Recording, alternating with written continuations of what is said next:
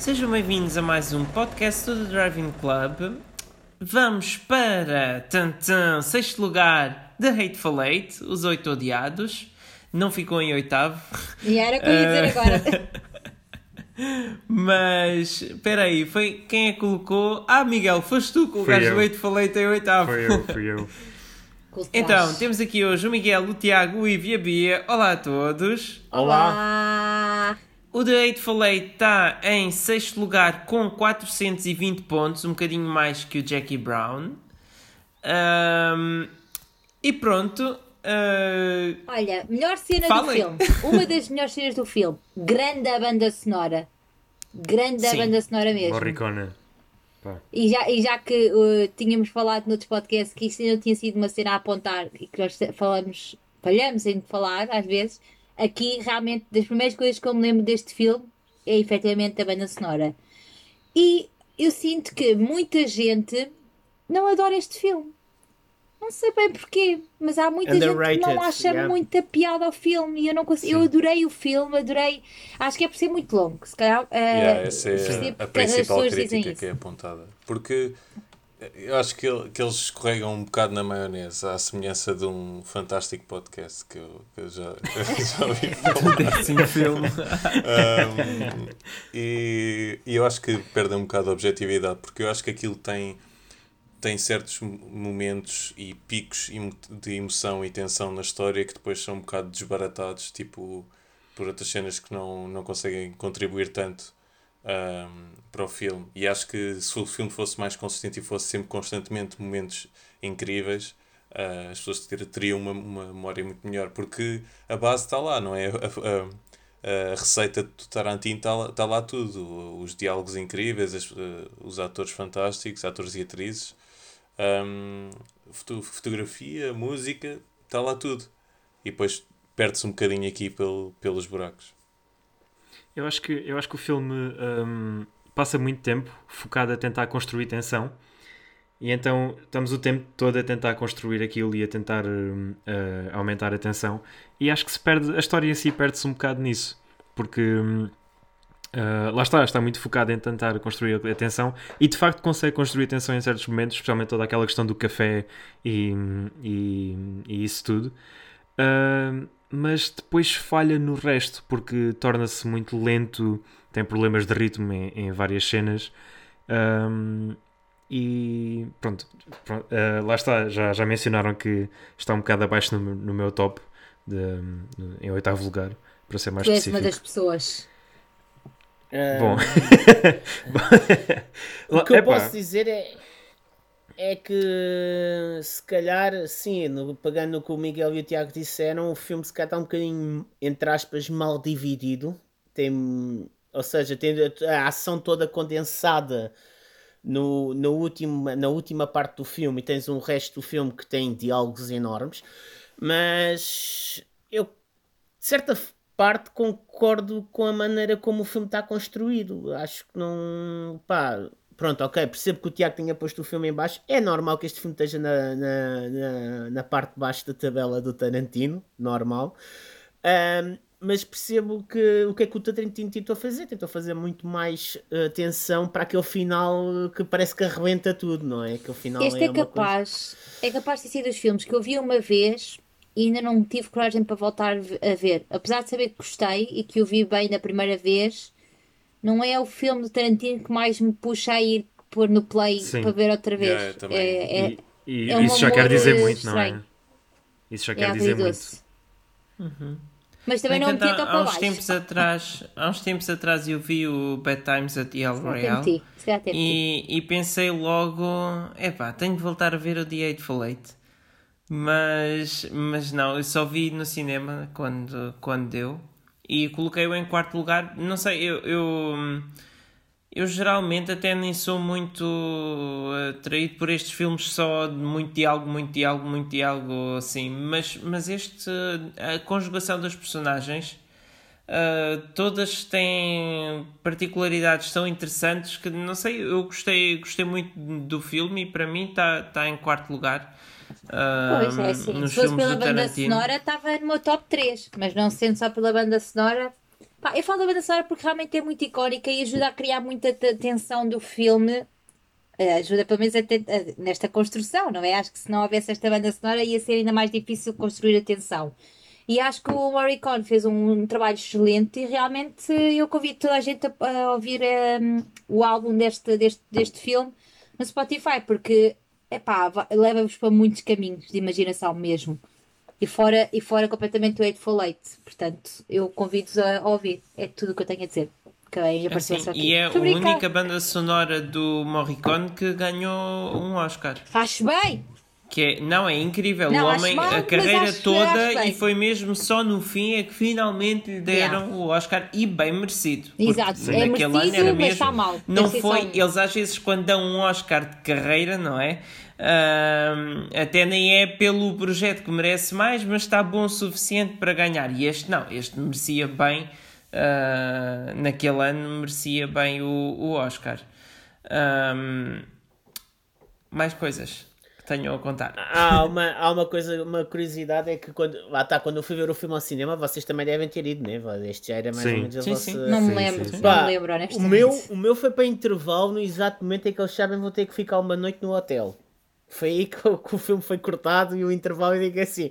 A partir daqui para a frente vai ser só mortes à Tarantino. Foi A o disse cerejeira. durante o intervalo. E foi. Mas e é, foi. é basicamente isso. E É, foi, é. pá, mas, é, mas lá está, até nisso hum, foi inteligente eles terem cortado o filme aí para o intervalo, mas mesmo assim já tinhas levado com duas horas de diálogos, tipo.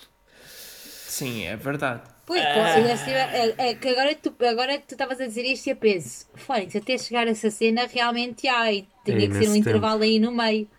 Porque é mesmo, é mesmo muito longo o filme. Mas até, Não é um. E é um- até tal à cabana ponto- não, e havia uma versão mais longa. À cabana. Epá, não, Não, digo não, que seja não, duas não. horas, eu posso ter exagerado, mas é, é, é consideravelmente superior à parte em que eles fizeram o intervalo. Tipo, eles fazem Não, não, vocês intervalo. não ouviram o que o Miguel acabou de dizer. O Miguel acabou de dizer que havia uma versão mais longa ainda. Há uma Claro, versão há. mais longa e há, Sim. há, uma, há uma versão mais longa e foi equacionado que este filme saísse em minissérie. Foi equacionado sim, quando sim. essa versão mais Olha, se longa. calhar isso é uma cena interessante, ir rever o filme como minissérie. Vou tentar. Vês melhor até. No, se, se não gostas assim, de, ou aliás, se- para quem considera que este filme é demasiado longo, uma hipótese é ver em minissérie. Sim, eu É gostava de como não o é que eram do, do. Snyder Cut também se vê melhor em minissérie se, se achar 4 horas de seguida é muito. Mas é Ah, assim, lá está, pronto. eu acho que este filme é mais fácil. Lá está, para quem foi ver ao cinema, se calhar foi mais fácil ah, e, entre aspas, aturar ah, a duração ah, do que se calhar ver em casa. Que em casa tem mesmo que ser nesse formato. Pá, eu- há muita gente que não tem paciência para estar tanto tempo à frente como tudo a ver um filme. Eu, eu gostei do, do, do filme e, e epá, é- é- o filme foi longo, mas não, não é o facto de, de ser longo que, que eu acho que, isso é, que é a falha do, do filme. Aliás, eu acho que a maneira como, como uh, os beats emocionais da história foram geridos é, é que é falha, não é o problema de ser duas horas e tal. Pá, isso, e eu vejo bem, tanto que as partes que eu mais gostei, por ou, ou que melhor, mais, mais, melhor me recordo, são, são as partes ao início, tipo os diálogos que, que vêm de, tipo, do confinamento forçado entre eles, logo ao início, por exemplo, do Samuel L. Jackson com o, o soldado uh, As ter- vão ter uh, entre Bruce eles, sim. Dern, se não me Sim, sim, sim. Uh, essa é, é Mesmo a as- a, a Jennifer. início. A Jennifer Jason Lee com o. que eu me lembro do nome Ela dele. estava excelente. O sim. ai! O Kurt, Kurt, Kurt Russell. Kurt É assim, Russell. Sim, Sim, sim, é sim, sim. Epá, eu, eu baralho sempre com outro ator, que esquece. Eu Bem, posso acertar o nome ela, dele. o é que ela coisa. deve ter sofrido para fazer este papel. Fogo. Sim. Eu- o que ela Sim. deve ter sofrido para fazer este Era, papel. era com cada murro, cada pontapé. Poças. ela levava com cada burro. Eu- Coitada. Mas, epá, e, e o que é que vocês acham daquela sequência toda final ali ao desbarato?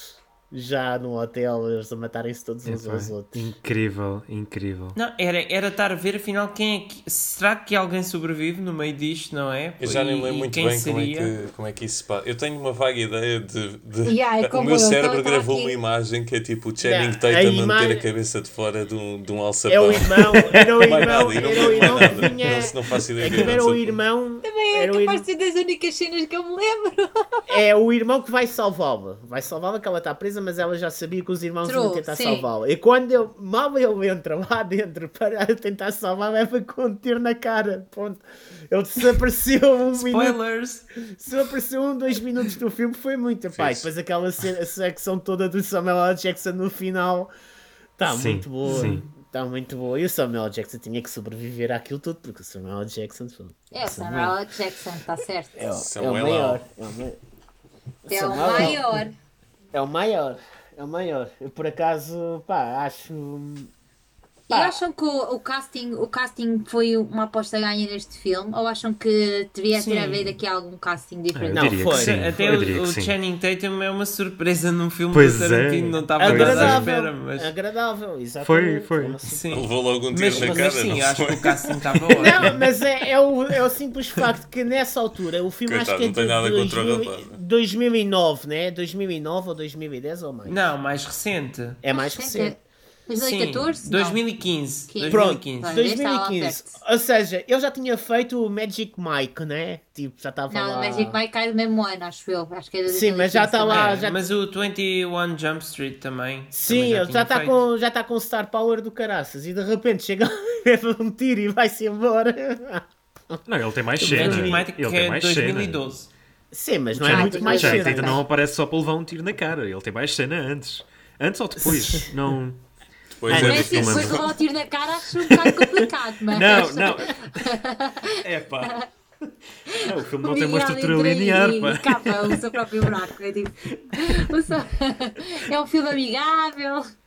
Bom. E Enfim. entra o outro dos cães danados também, não é?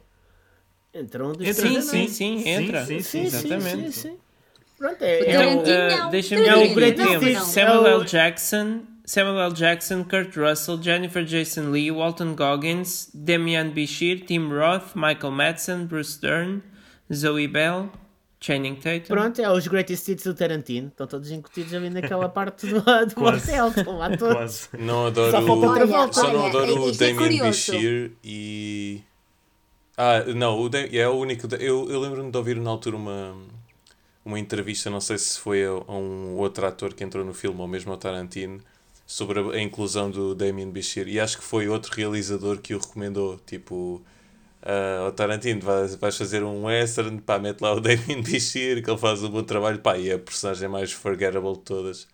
Lembro-me também do Walton Goggins, eu não sei se ele entrou também já no Django ou não, e não sei se a entrevista que eu vi foi sobre este ou sobre Não o Django, sei. mas ele dizia, pá, o homem estava entusiasmadíssimo, era uma honra participar num filme do Tarantino, Claro. e gostei, achei piada a ver. Não, e é capaz de ser. O Tarantino fez 12 cameos e este não foi um deles. Ele aqui faz o papel de narrador. Por causa até do, da, sua, da Sim, sua sim. forma de falar. e Lembrei-me de quê. uma coisa que nós ainda não mencionámos aqui. Estava a ver que me faltava qualquer coisa. Então, este foi o filme que o, que o argumento foi revelado. Que houve, um, que houve uma fuga de informação Pois e o argumento foi, foi publicado pois na foi. internet. Pois foi, e pois o. Tarantino tinha dito que, agora que eu estava a pensar de, de quando é que isto foi feito e assim, é, o Tarantino tinha dito que já não queria fazer o filme porque as pessoas já sabiam o que é que ia acontecer, um, como é que era o reading, final. não foi? Tipo, um, de. Exatamente. Exatamente, e isso teve tanto sucesso e as pessoas gostaram tanto desse table read que, que depois ele decidiu fazer, eh, realizar o filme, pronto.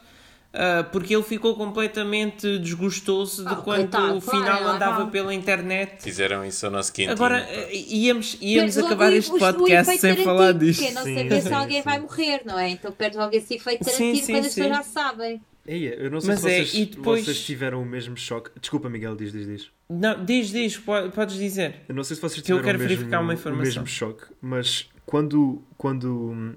Eu acho que é a cena que está mais, mais ativa na minha mente. É a cena do café. Era café, se não me engano.